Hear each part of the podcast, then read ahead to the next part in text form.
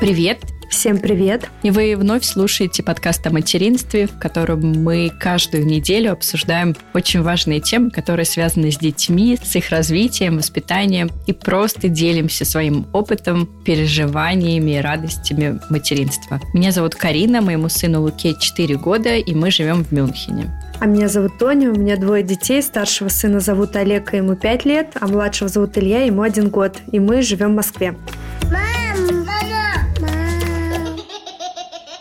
У меня тут на фоне птички поют. Весна. Я даже не стала окно закрывать, несмотря на запись подкаста. Я просто хочу, чтобы ты тоже слышала этих птичек. Да, кстати, я прям реально слышу их. Мы живем рядом с парком, и сегодня у меня даже муж проснулся рано утром, потому что птички поют так громко, видимо, у них все. Пора любви, гнездования, вот этого всего, и меня это все время так заражает. Я безумно люблю весну. Заражает, заряжает. И заряжает, и заражает. Все, я как бы у меня а. началась весенняя лихорадка. Я такая довольная и счастливая. Пришла и оторвала голову на да?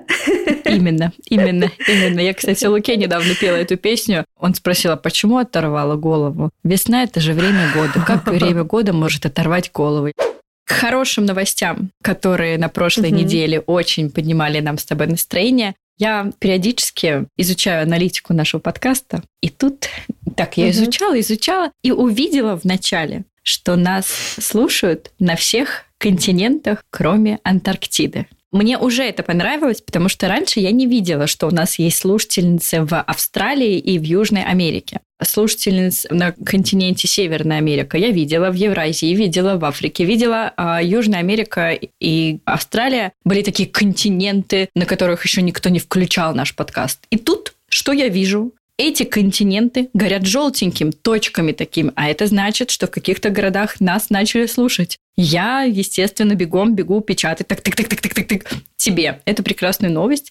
Потом я решила, что нужно уже, знаешь, начать э, хвастаться немного вообще нашим прекрасным проектом в своих соцсетях. И я написала об этом в своем личном инстаграме. Инстаграм – это запрещенная соцсеть на территории Российской Федерации, но если вдруг вы им пользуетесь, подписывайтесь на наш инстаграм. Так вот, я об этом написала что у нас с тобой подкаст, который слушают на всех континентах, кроме Антарктиды. А почему я написала кроме Антарктиды? Потому что я пришла к своему мужу зануде и говорю, Макс, ты представляешь, нас слушают на всех континентах. Он говорит, что на Антарктиде тоже. Я такая думаю, ну ты засранец, вообще умеешь ты обесценить? И я специально в Инстаграме написала «Кроме Антарктиды». И тут наша слушательница в ответ на эту сторис пишет, что ее подруга была в экспедиции в Антарктиде целых пять месяцев, и она слушала наш подкаст там, но так как на Антарктиде нет интернета, она его загружала заранее. Но наш голос на Антарктиде был. И в этом, конечно, вся соль ты была, например, в Северной Америке, а я не была даже на той стороне э, земного шарика, что в тех местах, в которых мы еще не были, наш голос уже был. И то есть считай, что мы были, да? Практически, да, образно говоря. Нет, ну это же вообще... Ну да, это, конечно, очень так приятно. Угу. И я, значит, э, сразу похвасталась Луке. К нему я нашла заход, что на Антарктиде, он любит Антарктиду, естественно, для него это такой важный континент, э, потому что там пингвины живут, и очень много интересов у него связанных именно с Африкой и с Антарктидой. И я ему сказала, что наш подкаст там слушали, он говорит, что пингвины? Я говорю, может быть и пингвины, мы этого не знаем. Но сегодня перед нашей с тобой записью я скачала аналитику по странам. И хотела тебя спросить, как ты думаешь, в каком количестве стран слушали наш подкаст? Мне прям нужно назвать количество. Ну, примерно, ну, не знаю, там 30, 20, 50. Ну, ну давай 40. Пусть будет 40. 127. 127, Тоня, в 127 странах слушали наш подкаст. Ты просто можешь это представить? Нет, я не могу себе этого представить. Это, конечно, огромное количество стран. Девочки, если вы нас тоже слушаете из какой-то другой страны, напишите нам об этом можно в комментариях э, к Apple подкасту, потому что мы чаще всего там читаем комментарии, очень следим за всеми новыми мыслями, которые нам там пишут. Поэтому напишите нам, где вы нас слушаете, откуда вы. Мы, может быть, передадим вам привет. Мне очень понравилось, что даже на Мальдивах, там, где люди обычно отдыхают от всего, и у них романтический такой отпуск. Даже там нас слушали. Кто-то, может быть, в медовый месяц да. нас слушал. Ну, в общем, ну, нас да, слушали раз, в большом да. количестве стран. Мы передаем привет топу наших стран. Это Россия, Украина, на третьем месте Германия, на четвертом месте Америка, на пятом месте Казахстан, на шестом месте Беларусь, на седьмом месте United Kingdom, Великобритания, на восьмом месте Нидерланды, на девятом Франция, на десятом Швеция. В общем, всех наших слушательниц во всех странах мы обнимаем, благодарим вас, что вы с нами. И вот видите, нас очень легко порадовать. Например, просто узнать, в каких странах нас слушают. Мы с Тони уже радуемся. Это правда. И помимо прекрасной новости о том, что нас слушают на всех континентах, у нас есть еще одна не менее прекрасная новость. Пару недель назад вышел наш книжный гайд, и мы все эти дни получаем обратную связь от наших слушательниц, от тех, кто уже приобрел его и активно пользуется. Благодарность люди нам выражают в сообщениях и в социальных сетях, и в личных сообщениях. Мы, конечно, тоже очень рады этому, что мы оказались вам полезны, Многие пишут, что мы сэкономили им кучу времени, и я считаю, что это правда, потому что мы подходили очень ответственно, выбирали самый сок из всего многообразия, что у нас есть, книжного многообразия. Поэтому, девочки, если вы тоже хотите сэкономить себе время, вы можете перейти на сайт Boosty и также приобрести наш книжный гайд. Возраст от 0 до 6 лет мы отобрали все самое лучшее специально для вас. Поэтому подписывайтесь на нас на Boosty, или вы можете просто приобрести этот гайд и пользоваться. И мы также ждем обратную связь от вас. Да, книжный гайд получился отличный. И я хотела добавить, что он очень действительно может быть полезен будущим мамам в том числе, потому что там есть книжки прям для новорожденных. Плюс там есть э, рекомендации наших экспертов про книги про беременность, например. То есть он достаточно такой получился объемный, и как я вижу, как его будет использовать мама, мама просто скачает этот гайд, потому что она подписана на прекрасный подкаст «Мам, мама, мам» на Бусте. Она скачает этот гайд, Первое, она может просто перейти по ссылкам и накидать себе книг в корзину, потому что все ссылки на данном этапе кликабельны. Или же, если она тоже живет не в России, как я, например, ты просто скачиваешь тогда этот файл, у тебя есть название и автора, и в некоторых случаях мы указывали даже иллюстратора, да, конкретного. И ты просто ищешь эти книги либо в библиотеках, в которые ты ходишь, либо заказываешь на сайтах, где можно купить русскоязычные книги. То есть, ну, мне кажется, это полезно. И вот э, Луке еще нет пяти, но вот книги, которые на 6 лет, одни, некоторые из них ты рекомендовала для Олега. То есть я тоже буду пользоваться в дальнейшем э, этим гайдом и дарить его подружкам, которые вот только ожидают своего ребеночка. Помимо того, что вы можете подписаться на Boosty и брать наши инфоматериалы, которые мы дарим за подписку, вы еще можете просто отправлять нам чаевые после каждого эпизода. И также нам всегда очень важна ваша поддержка в виде э, оценок, лайков и комментариев там, где это возможно. Спасибо вам большое за то, что вы все это делаете. Нам очень это важно и приятно. Благодаря вам наш подкаст продолжает свое существование. А теперь переходим к теме нашего сегодняшнего эпизода. Я повторю, что мы уже записали первую часть. Если вы еще не послушали, обязательно послушайте. И сегодня мы продолжаем наш разговор с Анной Левинской. Анна – педагог, специалист по половому воспитанию, многодетная мама и автор книг. И сегодня мы продолжим говорить на тему полового воспитания. Мы узнаем о том, как правильно называть половые органы, как и в каком возрасте начинать их правильно называть. А также мы поговорим про правила нижнего белья и типичные ошибки родителей в половом воспитании детей. И мы благодарим Анну за то, что она еще нашла время на то, чтобы ответить на вопросы наших слушательниц. Мы желаем вам приятного прослушивания. Анна, а следующий вопрос, он такой холиварный. Об этом ругаются мамы в чатах, об этом вообще очень много говорят. Мне очень понравилась в вашей книге глава про то, как научиться произносить вслух правильные названия половых органов для родителей. Мне кажется, это гениально, потому что проблема как раз в правильном назывании половых органов детей всегда кроется в родителях. Поэтому я бы хотела, чтобы вы нам рассказали и поставили такую жирную точку о том, как правильно называть половые органы и в каком возрасте мы начинаем называть их правильно. Угу. Давайте начнем с возраста. Вот я бы начинала с рождения, и моей младшей дочке повезло. Она родилась уже с вульвой. И других слов она, пока не пошла в садик, даже и не знала. Сейчас она уже знакома и с другими эфемизмами.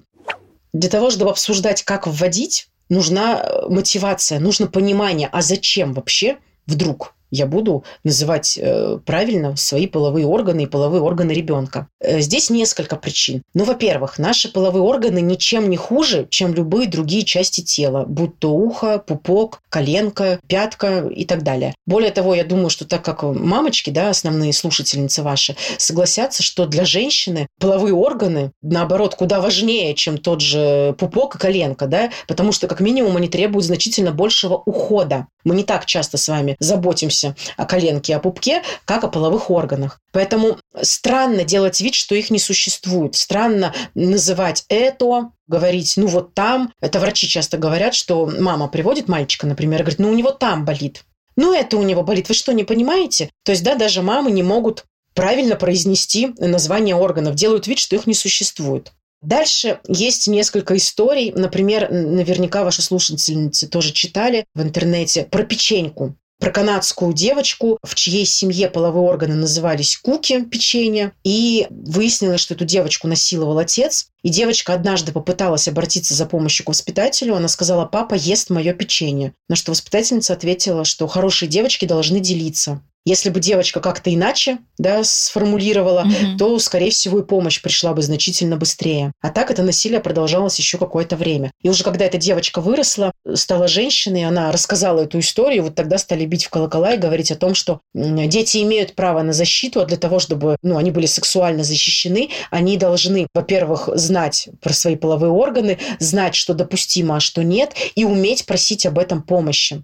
У меня много историй. В книжке, кстати, их нету вот в этой без секретов, но они есть у меня в блогах. Истории женщин, которые уже взрослые, но которые подвергались сексуальному насилию в детстве со стороны отцов, отчимов, дядей, соседей, дедушек и так далее. И огромное количество этих женщин говорят о том, что в детстве они не понимали, что происходит что-то не то. Им в детстве казалось, что это нормально, и все так живут. Так вот, наша задача уже с детства объяснить ребенку, что это не может быть нормально, что никто не имеет права прикасаться к твоим половым органам. Дальше тоже история с консультацией. Девочка играла в прятки в гаражах. По-моему, девочке лет 8 было. И ее позвал мужчина, показывая на свою ширинку со словами «Подойди сюда, я тебе покажу сюрприз». Девочка говорит, какой у вас там сюрприз, у вас там пенис. И этого дяденьку смыло. Почему? Потому что э, раз девочка владеет терминологией, значит, с ней на эту тему разговаривают, значит, ее нельзя как бы, да, ну, на какую-то новинку привлечь, каким-то вот секретиком. Она и так про это знает, она это, значит, видела, да, может быть, там в картинках, опять же, на братике на своем. Ну, то есть понимает, о чем речь. У нее нет такого вот любопытства, чтобы пойти и посмотреть. И она точно расскажет родителям, раз с ней на эту тему беседовали. Тоже еще одна история, когда в семье у мальчика половой член назывался краником. Мальчик приходит с прогулки и рассказывает маме, что он со старшими детьми играл в краники. Ну, в краники и в краники. Мама не придала этому значения. Там несколько раз он так возвращался и рассказывал про какие-то краники, а потом каким-то образом маме удалось выяснить, что, оказывается, старшие дети, мальчики, предлагали взять свои половые органы детей помладше. Вот если бы ребенок сказал не краник, да, а опять же каким-то другим словом, был бы шанс, что мама бы значительно раньше забила тревогу и что-то бы с этим сделала. То же самое про девочек, да, когда говорят персик, там, не знаю, ваза хрустальная. Пельмешка, Да, еще что-то, да-да-да. А потом бабушка приносит персики или мама покупает персики, да, и девочки начинается нервный смех, какая-то странная реакция. Ну, то есть, в общем, непонятно, почему мы делаем вид, что это какие-то такие вот органы. Кстати, я, когда моя Анисия была совсем маленькая, ну, вот, наверное, годик ей был, тоже кто-то в блоге у меня спросил, а вот как вы, значит, обучаете ребенка, что ваш ребенок знает эти слова? И я записала видео, где ее просила, Анисия, покажи глаз глазки, Анисия, покажи животик, Анисия, покажи коленки, Анисия, покажи вульву, Анисия, покажи ягодички. И вот ребенок, как все дети, да, показывают вот эти вот части тела. Для нее это совершенно нормально. У нее нет какого-то отношения к этим частям тела, к этим словам. Для нее, опять же, они через запятую. Это совершенно нормальные слова, и у нее нет потребности как-то особо их выделять, там, смеяться над ними, потому что они такие же нормальные, как слово глаз и нос. Но финализируем. Правильные слова у нас вульва и пенис. Да, очень важно. Часто женщины говорят, что это называется влагалище или вагина. Вот здесь нужно понимать, влагалище равно вагина – это внутренний орган, да, это мышечная трубка, через которую менструальные выделения выходят, там и рождается ребенок. А все вместе, вот все половые органы женщины, это называется вульва, одним словом, вульва. Это малые и большие половые губы, клитор, мочеиспускательный канал отверстия и вход во влагалище. Одно слово – вульва. Нормальное слово, которое нужно как бы принять, потренироваться, и оно войдет тоже в ваш лексикон. А у мальчиков это называется пенис или половой член. И попа правильные названия. Ну, попа тоже норм, ну, можно ягодицы, да, и дырочка, из которой... Ну и анус. Да, дырочка, анус, из которой да. мы какаем, называется анус. Да. Предвещаю вопросы от, от наших слушательниц, почему мы анус можем называть попой, а писю, точнее, э, как у нас был спор со, со слушательницами, а, значит, вульву мы не можем называть писи или там половой член мы тоже не можем называть писи. Почему? Почему так? Смотрите, я попа э, ставлю равно со словом ягодицы ну вот попа ягодицы, да, что правильный термин. Ягодицы, мой ребенок это знает, но как бы в простонародье называют попа. Дырочка, из которой мы какаем анус, оно вот в нашем словаре есть. Ну, то есть мы с детьми его используем. Что вытри, пожалуйста, вот туда а, анус влажной салфеткой. И не размазывай по попе, я и говорю, да, когда обучаю. Это не одно и то же. Здесь, э, смотрите, что очень важно в правильных названиях. Вот послушали, где-то почитали, прибежали, все, это называется не так, больше никогда не произноси там слово писи или еще что-то. Нет, так не работает. Наша задача, чтобы ребенок знал правильные слова. То есть мы не будем ругать, наказывать, если ребенок сегодня сказал пися, а завтра сказал там половой член, да, или там пися вульва. Наша задача, чтобы ребенок был знаком с этими словами. Поэтому не страшно, если мама, да, особенно когда пытается ввести эти слова в свою жизнь, где-то когда-то скажет опять привычное слово, которым она раньше это называла. Это не страшно. То есть не нужно как бы на этом циклиться. Важно максимально спокойно называть эти слова. Пока вы их не нормализуете, не стоит с этим идти к ребенку, потому что если мама будет говорить там анус, пенис, вульва, закатывать глаза, краснеть, падать в обморок, или наоборот с придыханием, вот тогда у ребенка и, и, будут закрадываться мысли, а что же это за слова такие, да, которые так заставляют маму волноваться. Да, вот мотивация у нас есть. Мы, например, согласны, что правда, для того, чтобы понимать, где что болит, для того, чтобы научить гигиене, и для того, чтобы ребенок мог понимать вообще, где у него что находится, э, и что допустимо, а что нет, мы принимаем решение ввести правильные термины. Дальше наша задача их изучить. Ну, например, открыть какую-то книжку, внимательно посмотреть строение, да, разобраться, что же такое анус, что же такое пенис, что входит в вульву. После этого, когда мы сами для себя уяснили, нужно пробовать э, произносить вслух. Я вот прям закрывалась в ванне и, глядя на себя в зеркале, краснее, бледнее сначала, пыталась вслух, сначала шепотом, потом громче и громче эти слова произносить. Когда у меня это получилось, у меня был муж подопытный. Я стала ему говорить эти слова вслух. Конечно, он на меня смотрел как не на совсем здоровую, да, не мог понять почему. Но я как раз пользуюсь случаем, чего и советую другим мамочкам, пыталась аргументировать тут же, а почему важно, чтобы наши дети знали эти слова. Да, то есть не просто назвала вслух и как ребенок и убежала. Типа, фуф, да, там, а, а, обозвалась и ладно. Нет, мы пытаемся аргументировать, да, и мужа привлечь на свою сторону. Да, почему это важно? Знаете, еще одна из причин, но это уже на будущее, даже несмотря на то, что сейчас у всех маленькие дети, но да, имеет смысл заглядывать наперед. Смотрите, подростки, они очень обсуждают эти темы. Длину полового члена, там, как у кого стреляет, как там ну, пользоваться им и так далее. И мальчики, и девочки, да, юноши и девушки. Но поверьте, подростки не будут использовать слова пися, попка. Они будут использовать те слова, которые пишут на заборе а мы, родители, угу. их за это будем еще и ругать. То есть, получается, мы не дали каких-то слов, которые дети могут использовать для разговора об этом, а сами же их еще и наказываем. Ну, в общем, все это в копилку того, почему, в общем-то, не стоит стесняться этих слов и почему имеет смысл просто их донести до детей, и они по мере необходимости будут их использовать. Теперь вернусь, да, что, значит, мотивация у нас есть, мы поняли, для чего нам нужно. Мы разобрались, что как называется. Мы потренировались, да, на муже, на подружке, на маме. Попробовали еще это дело аргументировать. Дальше наша задача ввести это в нашу жизнь и в общение с ребенком. Если у нас только родился малыш, и мы это делаем с рождения, это оптимальный вариант. Ребенок уже как бы будет с младенчества эти слова знать, и они будут для него абсолютно естественны. А что делать, если ребенку, например, уже 4, 5, 6, 8, да, и так далее лет? Что делала я на своем примере? Агата, ты идешь мыться? Не забудь помыть волосы и вульву. А что такое вульва? А это правильное название там твоей писи или правильное название твоих половых органов. Раз сказали, два сказали. Ну, ребенок это как минимум услышал, уловил. Где-то опять в каком-то контексте можно там произнести эти слова. Можно сказать, слушай, ну ты уже у меня взрослая девушка, уже вот должна знать, что, ну, обычно там дома могут так называть, да, но вот врачи, медики используют другие термины. Вот важно, чтобы ты тоже это знала. Да, то есть абсолютно спокойно вводим, не наказываем, если вдруг ребенок с одного, с двух раз не запомнил, если он опять пытается привычные слова использовать, просто спокойно напоминаем. Это что касается темы половых органов, названий. Ну вот у меня наоборот было у ребенка, когда он с рождения знал, что у него пенис, а потом в детском саду уже года в три он ко мне пришел и говорит, мама, а пися, это так бэбики пенис называют? Я говорю, да, сынок, так бэбики пенис называют. То есть у меня, наоборот, у него было, что он потом встретился уже с этим в обществе. Я помню, воспитатели мне говорили, Лука сказал пенис. Я говорю, ну да, у него пенис. Извините, у него пенис всем мамам я очень желаю как-то преодолеть, вот как раз у Анны прекрасная глава есть, да, для родителей о том, как научиться самим это говорить в первую очередь. И вот сейчас она нам в подкасте об этом рассказала. То есть вначале с собой поработать. Мне понравилось, как вы в книге рассказали, что если все же не выходит зеркалом, да, то можно даже сходить к психологу, пару сессий покопаться, почему вы не можете сказать пенис или вульва. Ну, может быть, какие-то глубинные истории.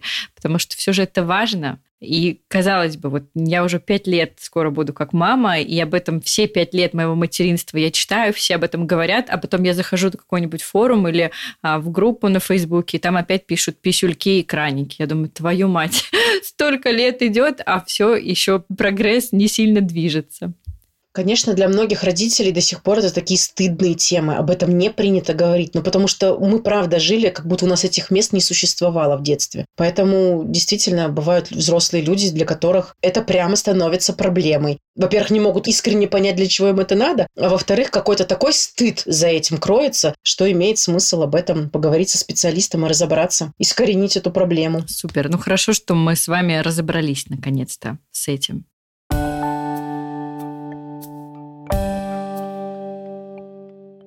Анна, расскажите нам, пожалуйста, про правила нижнего белья. Сейчас об этом очень много говорят, пишут. Давайте мы тоже на этом моменте остановимся поподробнее, что же это такое правило нижнего белья. И это очень здорово, что об этом много говорят и пишут. Есть шанс, что как можно больше родителей об этом узнают и будут это правило внедрять в свою жизнь. Правило трусиков. Ну, ключевой его смысл в том, что все, что мы прикрываем нижним бельем, это интимные части тела, мы их никому не показываем, не даем трогать, не смотрим у других и не трогаем у других. Но, как в любом правиле, бывают исключения. Это важно с ребенком проговорить, и это будет уже такая индивидуальная беседа, потому что доверенные взрослые вокруг ребенка разные. Тут уже мама с папой сами решают, кто входит в тот круг людей, который имеет возможность дотрагиваться к половым органам малыша. Например, мы говорим малышу о том, что ну, пока у нас малыш, тут вообще вопрос сильно не стоит. Да? Мы вытираем попу, мы помогаем осуществлять гигиенические процедуры. Тут понятно, что так или иначе мы вынуждены прикасаться к половым органам. Но если говорить все-таки про ребенка там 3+, то здесь уже мы это правило прямо-таки вводим и говорим о том, что без надобности никто не имеет права прикасаться к твоим половым органам, и ты также не имеешь права трогать чужие половые органы кто может все-таки это делать. Это может быть, например, мама или папа, да, когда тебе помогают э, подмыться, там, вытереть попу. И это может быть врач, но, опять же, добавляем, что с маминого или папиного согласия. Здесь каждый примерит на себя, да, и сам решит. Может быть, скажете с маминого и бабушкиного согласия. Если, например, да, семья состоит из мамы и бабушки, и бабушка, ну, такое же участие в жизни ребенка принимает, и, может быть, там тоже осуществляет какие-то гигиенические процедуры. Может быть, вы скажете здесь, что няня может тоже да, прикасаться к твоим половым органам при необходимости. Например, если ребенок где-то когда-то там может еще, не знаю, писаться, обкакаться, и няне придется помочь поменять трусики, памперс или что-то. Что еще важно про это правило? У него есть несколько таких добавлений. Ну, значит, первое, твое тело принадлежит только тебе, и ты сам имеешь право им распоряжаться. То есть ты сам решаешь, может ли тебя поцеловать тетя, бабушка, мамина подружка, или же ты не хочешь, ты имеешь право от этого отказаться. Тут, смотрите, нужно понимать, если мы не даем ребенку право выбора, да, обниматься, целоваться, а все, кто хочет, мама захотела, поцеловала, папа подошел, обнял, бабушка подошла, тоже там зацеловала ребенка, то надеяться, что он где-то на улице с какими-то чужими людьми сможет этому противостоять, тоже не приходится. Да, у ребенка нет такого опыта. Ну, он не имеет права как бы отказаться. Поэтому наша задача, как раз-таки наш дом, наша семья – это безопасное место, где ребенок и должен научиться вот этим навыкам говорить «нет», где он должен научиться понимать свои потребности. Не бабушка сказала, что тебе холодно и ты голоден, а ты сам имеешь право да, задуматься и понять, да, я хочу еще добавки, или нет, спасибо, я больше не буду. Да, мне удобно в этих кроссовках, или там, нет, я хочу там сандалий красного цвета, синего цвета. Да, потому что, ну, в моем детстве был дефицит 90-е годы, и там купили сандалии на всех детей, и все их там по очереди носят и радуются. Но сейчас другое время. Поэтому, с одной стороны, я даже себя помню, я же педагог, я работала в Суворовском училище, я сказала, все тут же побежали выполнять. И, и вот моя Ангелина, это было послание свыше, которое делала абсолютно все не так, как я ну, ей говорила, да, и много времени прошло для того, чтобы я научилась это принимать и, в общем-то, находить в этом плюсы. То есть у всех у нас родителей есть корона, и нам хочется, чтобы нас ребенок понимал не то, что с полуслова, а с полувзгляда. А еще как это он осмелел вообще нас ослушаться. Но вот тут надо понимать, если он не смеет ослушаться нас здесь, если у него нет права выбора дома, ну то он также не сможет на площадке отказать детям в том, чтобы взяли его самокат. Он не сможет там отказать не знаю, учителю от какой-то там нагрузки участия в 33 олимпиадах вместо там похода на день рождения к другу или еще к кому-то. Он также не сможет, не знаю, отказать человеку там какой-нибудь тренер по футболу, ему говорит, а давай я тебя подвезу. И сядет в машину к нему. Ну, то есть э, все эти навыки, они формируются дома в безопасной атмосфере. Поэтому родителям важно это понимать и давать детям эту возможность. Да, это мы с вами про тело сказали.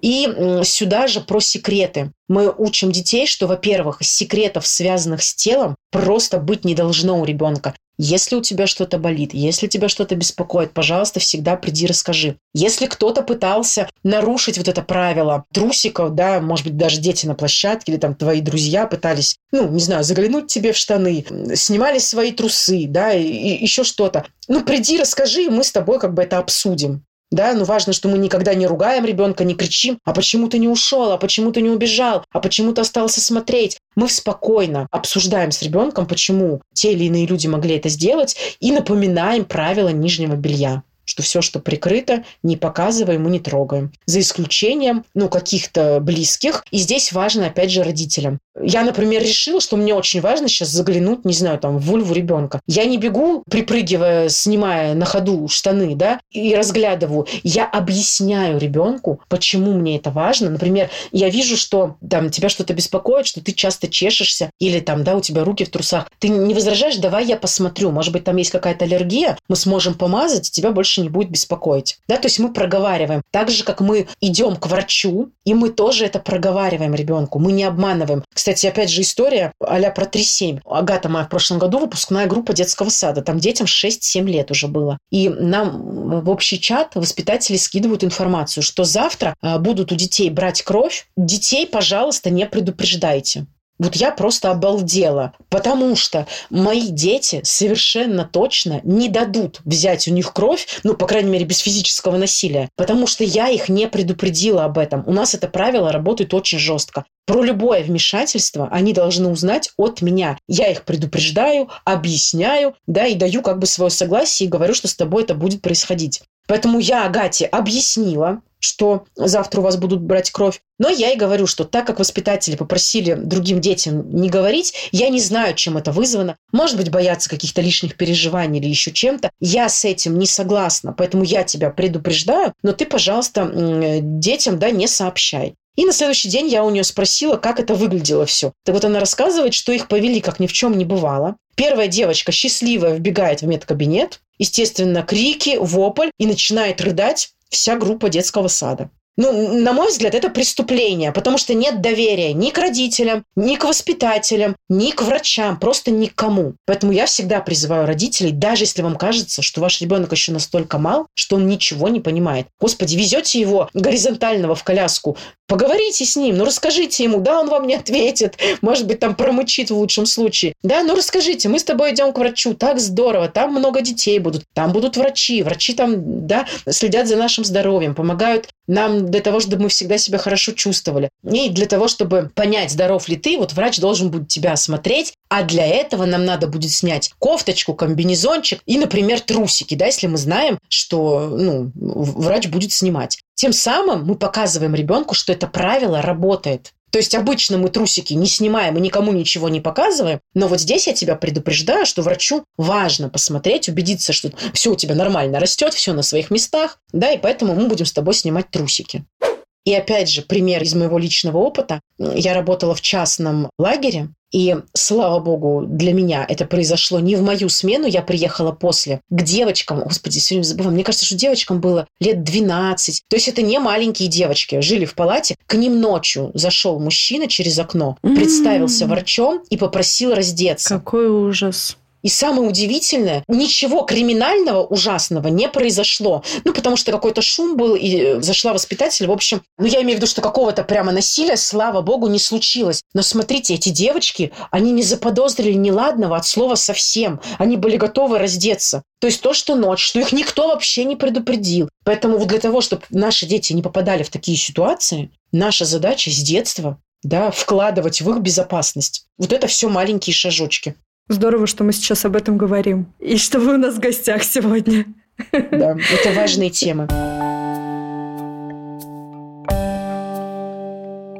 Давайте про типичные ошибки, да? Ну, такие самые популярные. Смотрите, ну, очень часто я встречаюсь с мыслями родителей, подрастет, сам все узнает. Будет время, придет время. Это муж мне тоже так в свое время говорил, что ну я же как-то вырос, ну со мной никто не беседовал на эти темы. И никто мне не объяснял, что это не сиськи и письки, а что это грудь там, сосок, я не знаю, и, и пенис. Но мне легко с моим мужем парировать ему, потому что он меня постарше, и в его окружении довольно много его ровесников, которые просто не дожили до сегодняшнего дня, кто-то в тюрьме, кто-то э, именно не дожил, у кого-то спит, наркотики и так далее. Поэтому, ну, хвастаться, что вот нас никто ничему не учил, и мы такие все классные. Ну, ты молодец, да, у тебя семья, и все хорошо, ты здоров. Но, в общем-то, на примере, опять же, твоих одноклассников, далеко не все дожили до сегодняшнего дня. Дальше, возвращаясь к этому тезису, подрастет, сам все узнает. А что он узнает? Откуда он узнает? Насколько эта информация будет соответствовать действительности и вашим ценностям. Смотрите, вот как мы уже сегодня говорили, про секс он тоже узнает, да? Но он может узнать об этом из источников 18+. И для него секс будет равно вот то, что он увидел. А нужно понимать, что в этих роликах нету речи ни про любовь, ни про заботу, ни про какие-то теплые отношения, ни про согласие, ни про контрацепцию, ни про последствия. Там вообще об этом речи нету. Поэтому у вас есть выбор. Либо родители детям дадут правильный фундамент, да, уже на основании чего ребенок будет получать следующую информацию, либо же действительно у ребенка будет знак равно. Видео равно то, что вот равно любовь. Поэтому, да, возвращаясь, от кого он узнает, что он узнает, насколько это будет соответствовать и действительности, и вашим представлениям. Это же тоже важно. Как вы считаете? Потому что родители, например, могут считать, что там выходить замуж, вступать в интимную связь можно только, например, после замужества окей, значит, и транслируйте ребенку эти мысли, да, но только прошу не быть сильно категоричными. Можно рассказывать, ну, некоторые считают так, некоторые считают так. Я, например, вот за такой вариант. Или же, например, наоборот, родители считают, что не стоит торопиться, не стоит спешить, выучись, э, поимей там некоторый опыт отношений, встань твердо на ноги, купи квартиру, не знаю, дачу, машину, холодильник десятый, и только после этого, да, когда ты будешь твердо стоять на ногах, когда ты уже там вот нагуляешься, что называется, ты вот выберешь ту одну единственную, с которой можешь дальше строить семью. То есть вот здесь совершенно точно я не навязываю никаких взглядов. В каждой семье свои ценности. Так вот, позвольте себе транслировать эти ценности, да, а не позволяйте какому-то непонятному окружению, непонятным видеороликам, непонятным людям учить вашего ребенка чему-то э, совсем другому, что не соответствует вашим взглядам. Потом, э, да, еще э, из ошибок. Ну и сюда же подрастет, сам все узнает. А в какой момент он это узнает? Например, девочка узнает про месячные, когда у нее уже они начались, и она испугается, не зная, что это такое. Я, кстати, думала, что это только вот истории, ну, примерно моих сверстниц у меня в моем блоге. Но недавно тут на живой лекции выяснилось, что, ну, там были девушки помоложе, такие будущие мамы, и даже среди них оказались две, которые вот рассказывают. То есть их молодость и их первые минархи случились не так давно, да, и тоже вот э, они про это ничего, в общем-то, подробно не знали. Поэтому, к сожалению, до сих пор это встречается. Или, например, когда мальчик столкнется с первой инфекционной болячкой, которая ему передалась половым путем, вот тогда мы скажем, ну вот, сынок, теперь ты знаешь, теперь время пришло, и ты узнал, да, что от незащищенного секса можно заразиться чем-то, да. Или девочка, которая будет э, делать аборт подпольно где-то, и тоже мы ей скажем, ну вот теперь ты знаешь, да, что от половых связей могут быть дети, да, то есть, ну где этот момент? Как я вам уже говорила, что это не часы, это не математика 2 плюс 2 равно 4, да, с каждым ребенком все индивидуально. Тут тоже пример. Я, например, совершенно не планировала в начальной школе обсуждать со своими детьми тему абортов. Да, несмотря на то, что я в этой теме вообще полового воспитания, для меня она нормальная, я не стесняюсь, спокойно отвечаю на любые вопросы. Но, тем не менее, в четвертом классе ко мне пришла моя дочка из школы и спросила, что такое аборт. А за два дня до этого ее одноклассница в Инстаграме выложила положительный тест на беременность, который потом оказался ее двоюродной сестры из этой же школы, из шестого класса. То есть я не планировала, ну, на мой взгляд, это рановато тема была. Но, тем не менее, ребенок пришел и спросил. Поэтому в каждом случае тут свой индивидуальный подход. И никто, как родители, не могут помочь ребенку, да, познавать эту информацию. Ну, в идеале, я говорю, потому что как раз бывают родители, которые считают, что как-нибудь он сам, да, но опять же вспоминаем, а какую информацию, откуда и насколько она будет правдива.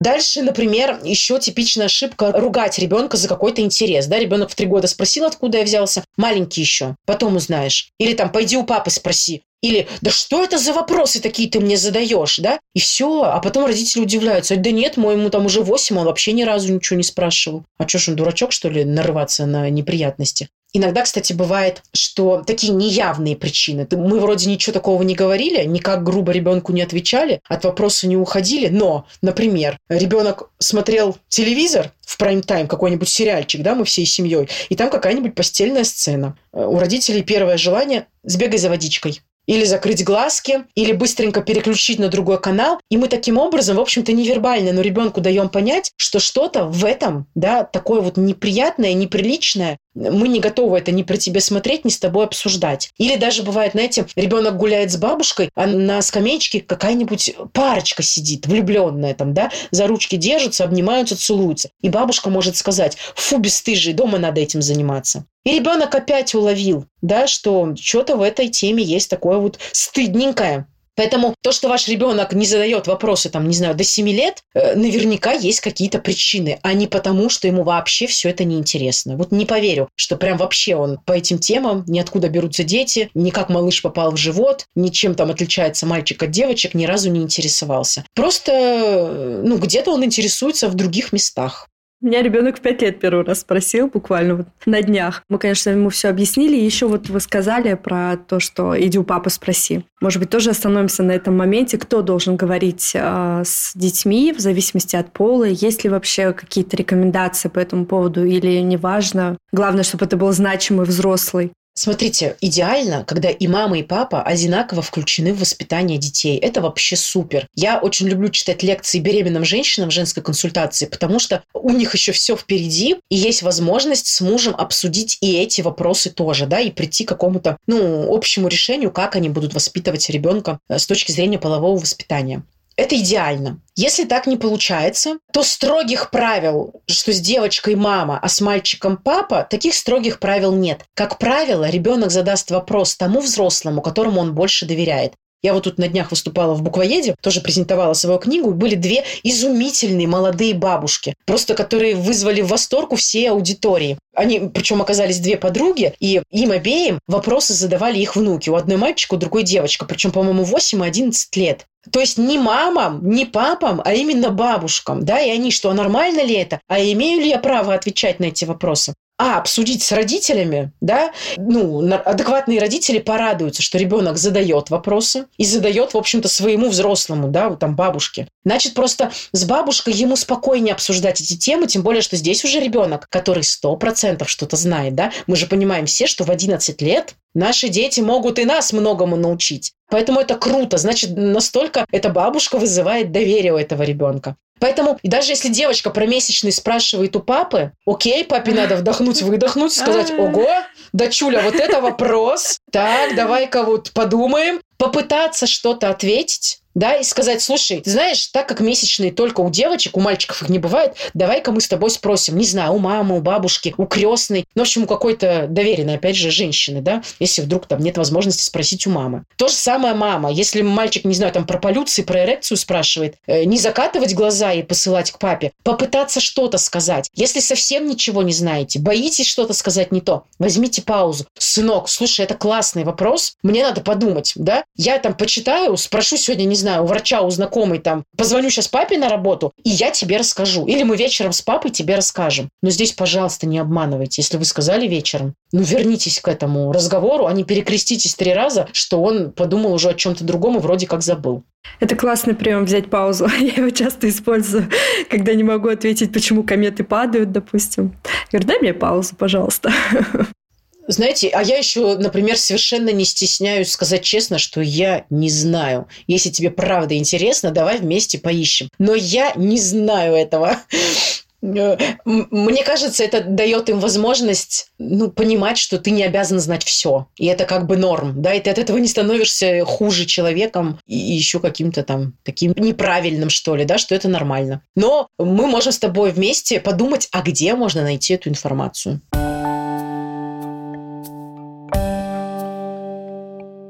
Давайте еще к типичным ошибкам, буквально последний пример приведу, чтобы тоже закрыть эту тему. Еще часто родители совершают такую ошибку, как обман.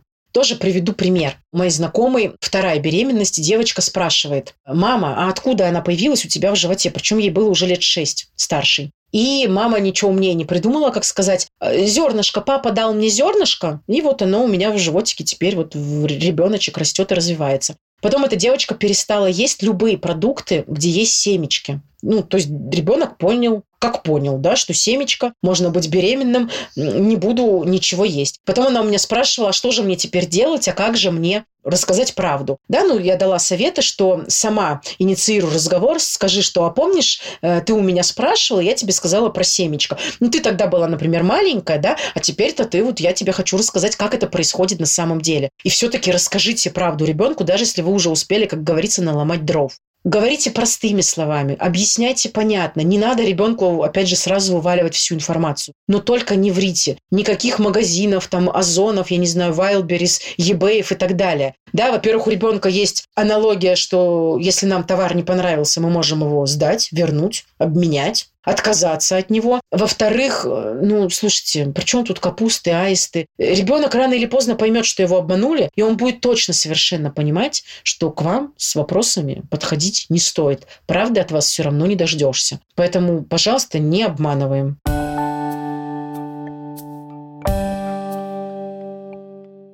Анна, у нас тогда есть для вас мини-вопросы, в том числе вопросы от наших слушательниц. Это будет как блиц. Я задам вам несколько вопросов, а вы будете на них отвечать. Первый. До какого возраста ребенку не травматично видеть голых родителей или грудь матери?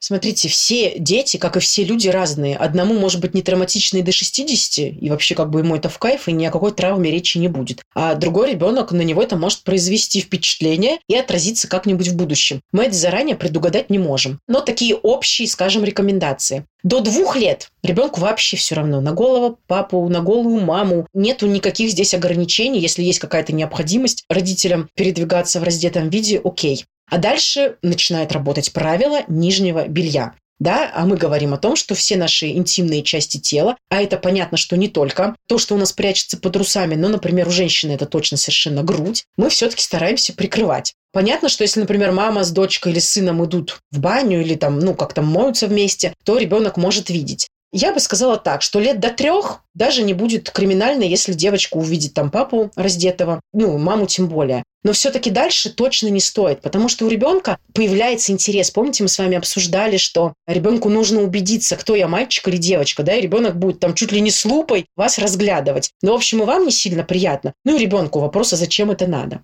Про грудь, смотрите, здесь другой вопрос. Опять же, важен контекст мне, например, 15, а у меня рождается в семье младший брат или сестра, никакого криминала не будет, если ребенок увидит старший, как мама кормит малыша грудью. Это объяснимо, это естественный процесс. Если мама, например, купила новое бельишко и хочет его прорекламировать ребенку, тут возникает вопрос, зачем? То есть кормить можно при ребенке любого возраста, да? Конечно, и э, объясняем просто, да, что это естественный процесс. Малыш именно так питается, так получает еду. Это нормально, природой так задумано. Вот вопрос тоже хороший, потому что мы с мужем тоже с этим сталкивались. Женская баня или раздевалка для мальчика? Для какого возраста норма? Ну, и для девочки мужская. Вот, например, у, нас из-за этого я не могу ходить с Лукой в бассейн, да, потому что сам он еще не очень комфортно себя чувствует в раздевалках. Но его почти пятилетнего в женскую я уже взять не могу, поэтому мы ходим в бассейн только когда с нами ходит папа. А вот до какого возраста вообще нормально водить ребенка, смотреть на лиц получается, противоположного пола в раздевалках. Тоже зависит от ситуации. У меня можно сразу к вам встречный вопрос. А вы по какой причине не водите Луку в женскую раздевалку? Вы это себе как объясняете? Я не хочу, чтобы он видел голой меня. Я не хочу, чтобы он видел голой других женщин. Угу. А знаете, что здесь еще очень важное, на что почему-то очень часто забывают обратить внимание? Другие женщины. Ведь это их личные границы. Да, да, да, это я, я, я это тоже имела в виду, да, да, да. Да, я, будучи с вами в одной раздевалке, вообще не хочу, чтобы меня рассматривал какой-то другой ребенок. Ну, четырехлетний. Да неважно, сколькилетний. Да, у меня так было, когда я была беременна, я тогда была уже с большим животом, помню, переодевалась, какая-то бабулечка с собой взяла внучка, ему лет шесть было или семь, а вы знаете, голая беременная женщина, мне кажется, это в принципе она всегда привлекает взгляды. Я себя очень некомфортно чувствовала, когда ее ребенок меня разглядывал. И вот как-то у меня это, видимо, отложилось, поэтому своего я уже очень давно не беру ни в какие женские раздевалки. Ни для него, ни для себя, ни для других женщин ну, пока ребенок маленький, там три года, как бы вполне себе нормально. Дальше я бы спрашивала в первую очередь у этих женщин или у этих мужчин, если папа идет с дочкой, что вы не будете возражать, если я сейчас зайду с дочкой, и мы вот здесь вот в уголочке переоденемся, да, ну или я зайду с сыном. То есть в первую очередь мне кажется, что здесь еще важно, если мы уверены, да, что ребенку ок, для ребенка это не травма, ну то есть ему нормально, если он кого-то увидит, все-таки поинтересоваться у окружающих. А дальше это как с туалетами общественными, да, когда ребенок с папой или ну противоположного пола. Я, например, всегда делала с мужем, я ему, если он, например, с дочкой куда-нибудь ехал, я говорю, что захочет в туалет, обратись к какой-нибудь женщине с ребенком да, попроси помощи, чтобы она зашла и помогла это, там, нашей дочке пописать. Да, не надо ее тащить в мужской туалет. Ну, как бы совершенно ни к чему. И уж точно совершенно тебе не надо заходить в женский туалет с ребенком.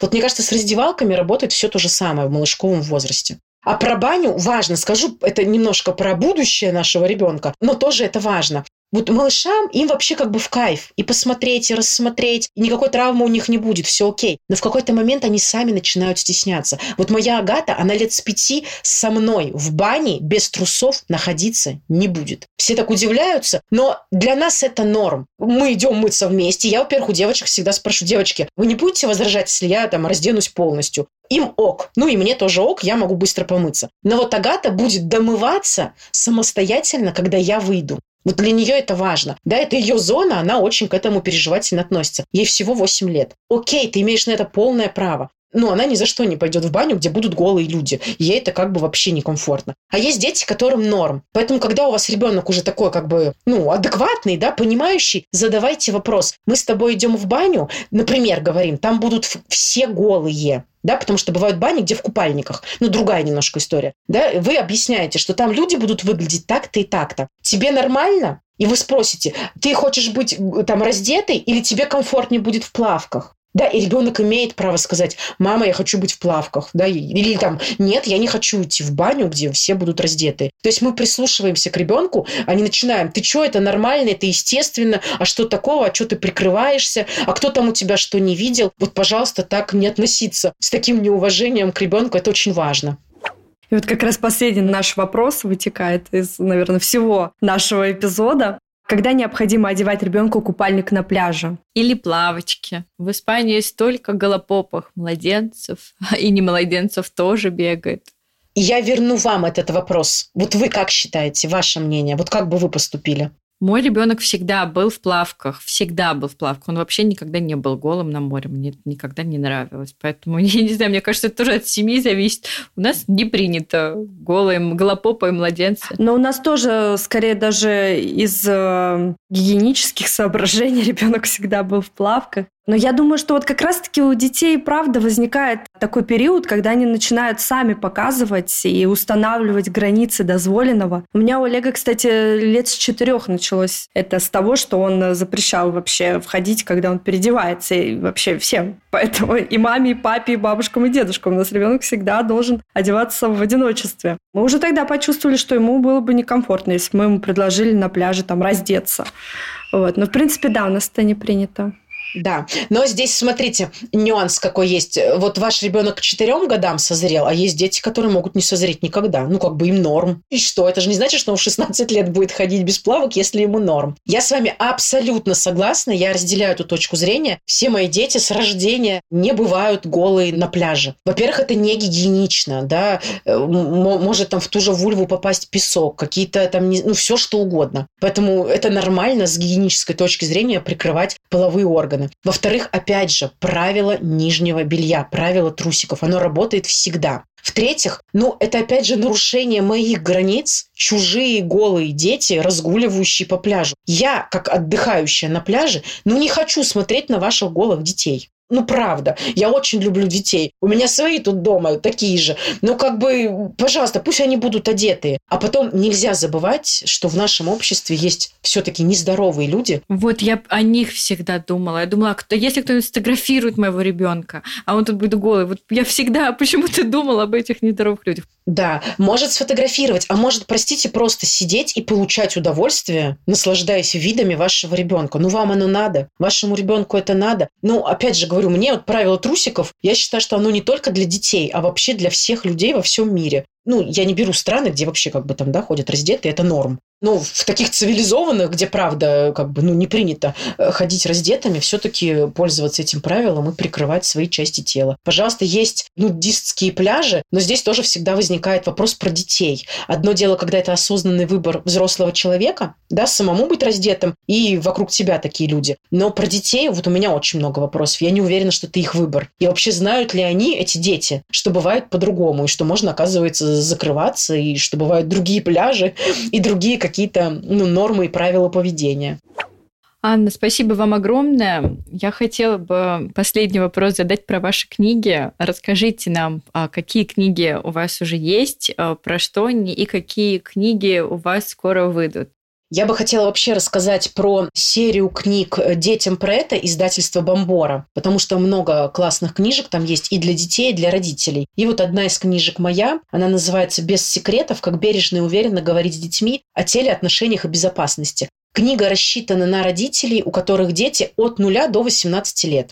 Там и прям готовые такие шпаргалочки, тексты, как отвечать на те иные вопросы. И приведены по возрастам типичные ошибки. И я привожу в примеры прямо истории моих подписчиков, да, которые любезно делились этими историями и в каком возрасте на что важно обратить внимание. И какие-то даю рекомендации, книжки дополнительные, мультики, какие-то ролики, которые можно использовать на ту или иную тему. А также в этом еще издательстве есть э, несколько книг, э, в которых я выступала в качестве научного редактора. Это переводные книги. Тоже они для родителей. Можно посмотреть. Э, очень интересные. Если говорить про мои, то вышла в издательстве «Феникс» книжка «Взрослею я и все мои друзья». Это книжка про ребят, она 7+, ну, даже с 6 лет ее можно читать. Девочка Злата, которая учится во втором классе, и ее брат Добрыня, которому 13 лет. Вот они живут обычной жизнью, обычные такие дети из обычной семьи, попадают в разные ситуации, задают разные вопросы маме, обсуждают со своими друзьями. И в этой книжке как раз я хорошо показываю, что половое воспитание далеко не только темы про секс, про деторождение. Там есть абсолютно разные темы, и эти темы я брала у детей, когда издательство запрос сделало на книгу для детей. Я пошла в свою школу, где я работала, обошла с 3 по 11 класс все параллели и попросила детей записать вопросы на абсолютно любые темы, я их никак не ограничивала, которые у них есть, которые их волнуют и которые не, может быть, стесняются обсуждать со своими родителями. У меня получилось 752 вопроса, которые я смогла проранжировать, да, потому что многие темы повторялись, Вопросы абсолютно разные, тоже и деторождение, и почему вот листики желтеют осенью, и почему мои родители развелись, и э, почему мама мне наврала, что там у меня умерла собака. Ну, в общем, абсолютно разные вопросы. И я в этой книжке в детской попыталась порассуждать на эти темы. Там и про веру, и про смерть. Ну, в общем, много-много разных тем. Вот, это то, что уже есть. Э, напоминаю, издательство Бомбора, да, вот прям всю серию смело можно смотреть детям про это. Просто выбрать те книжки, которые, ну, опять же, подходят вам, вы разделяете взгляды с этим автором. И вот в «Фениксе» моя книжка «Взрослею я и все мои друзья». Скоро выйдет книжка в «Фениксе» для старших дошкольников. Она будет называться «Взрослею я и все мои друзья». Первая книга о теле, отношениях и безопасности. И вторая книга выйдет «Феникс Премьер» для мальчиков 8+. Она такая больше будет похожа на энциклопедию, да, где вот такой диалог э, с мальчиком, и все рассказывается. Как здорово, что вы пишете книги на такие полезные темы для детей и для родителей. Вот я как раз читала на выходных э, вашу книгу «Без секретов», и мне там в том числе понравилось то, как вы вставляли вопросы, я так понимаю, ваших подписчиков и отвечали на них. Это какая-то такая наглядная история. Мне очень понравился вот этот такой лайфхак для писателей, потому что таким образом вы как-то ближе к читателю становитесь. Не просто, знаете, нотацию читаете или рассказываете историю, а вот прям рядом близко отвечаете на вопросы. Да, это пример, что вопросы бывают абсолютно разные. Какие-то могут нам казаться немножко глупыми, да, а какие-то вроде нам кажется и так же очевидно, как ответить ребенку. Но вот на самом деле не очевидно. Во-первых, еще эта книжка полезна тем, да, благодаря вот этим примерам, что многие родители понимают, фуф, я не одна такая. Не только мой ребенок, там, не знаю, извращенец, задает какие-то вопросы, и не одна я не знаю, как на это отвечать. То есть ты понимаешь, что это нормально. Да, и мы вот все учимся, и мы все можем попасть в какой-то просак, как-то неправильно поступить, неправильно ответить в прошлом, но вот у нас есть возможность все исправить. Анна, мы хотели вам сказать огромное спасибо. Вы очень интересный гость, и тема наша действительно очень полезная и важная. Да, спасибо, Анна, большое, что нашли время и пришли к нам. Спасибо большое. Да, девушки, вам огромное спасибо. Вы делаете очень важное, полезное дело, и родителям повезло, что они имеют возможность черпать такую вот бытовую важную информацию, которая необходима для счастья их семьи. Так что это круто. Спасибо вам большое. Спасибо. Спасибо. спасибо. И всем хорошего дня. Пока-пока.